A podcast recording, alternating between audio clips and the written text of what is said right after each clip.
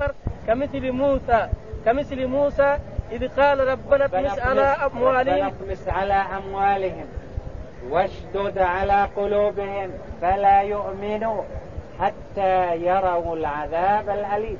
نعم. ربنا اطمس على أموالهم واشدد على قلوبهم فلا يؤمنوا حتى يروا العذاب الأليم.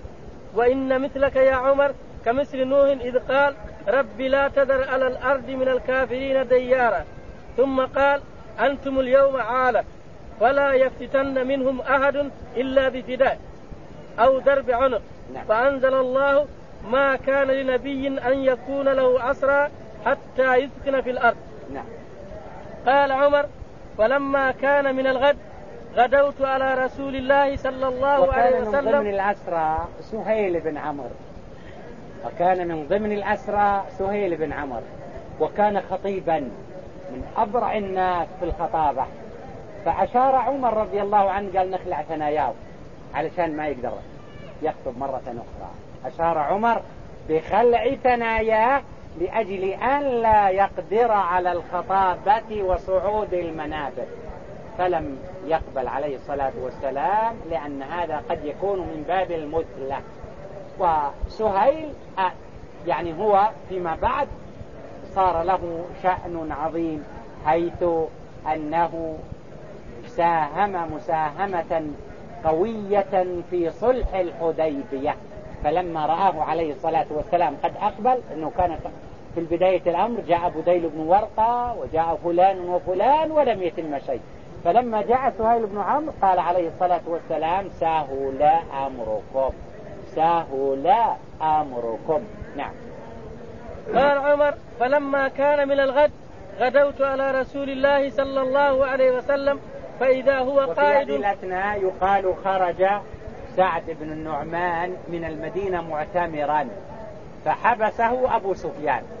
وكان من ضمن الأسرى عمرو ابن أبي سفيان. فأطلق بدون فداء فلما أطلق قام أبو سفيان فأطلق سعد ابن النعمان الذي كان محتجزا عنده بمكة. نعم. فإذا هو قائد هو وأبو بكر يبكيان. فقلت نعم. يا رسول الله. تقول ما كان لنبي أن يكون له أسرى نعم. فقلت يا رسول الله أخبرني ما يبكيك وصاحبك. ما يبكيك ويبكي صاحبك أبو بكر. فإن وجدت بكاء فإن وجدت بكاء بكيت. وإن لم أجد تباكيت نعم. وإن لم أجد تباكيت. نعم. ببكائكما فقال أبكي للذي, أبكي عرض علي أصحابك وهو قبول الفداء. نعم.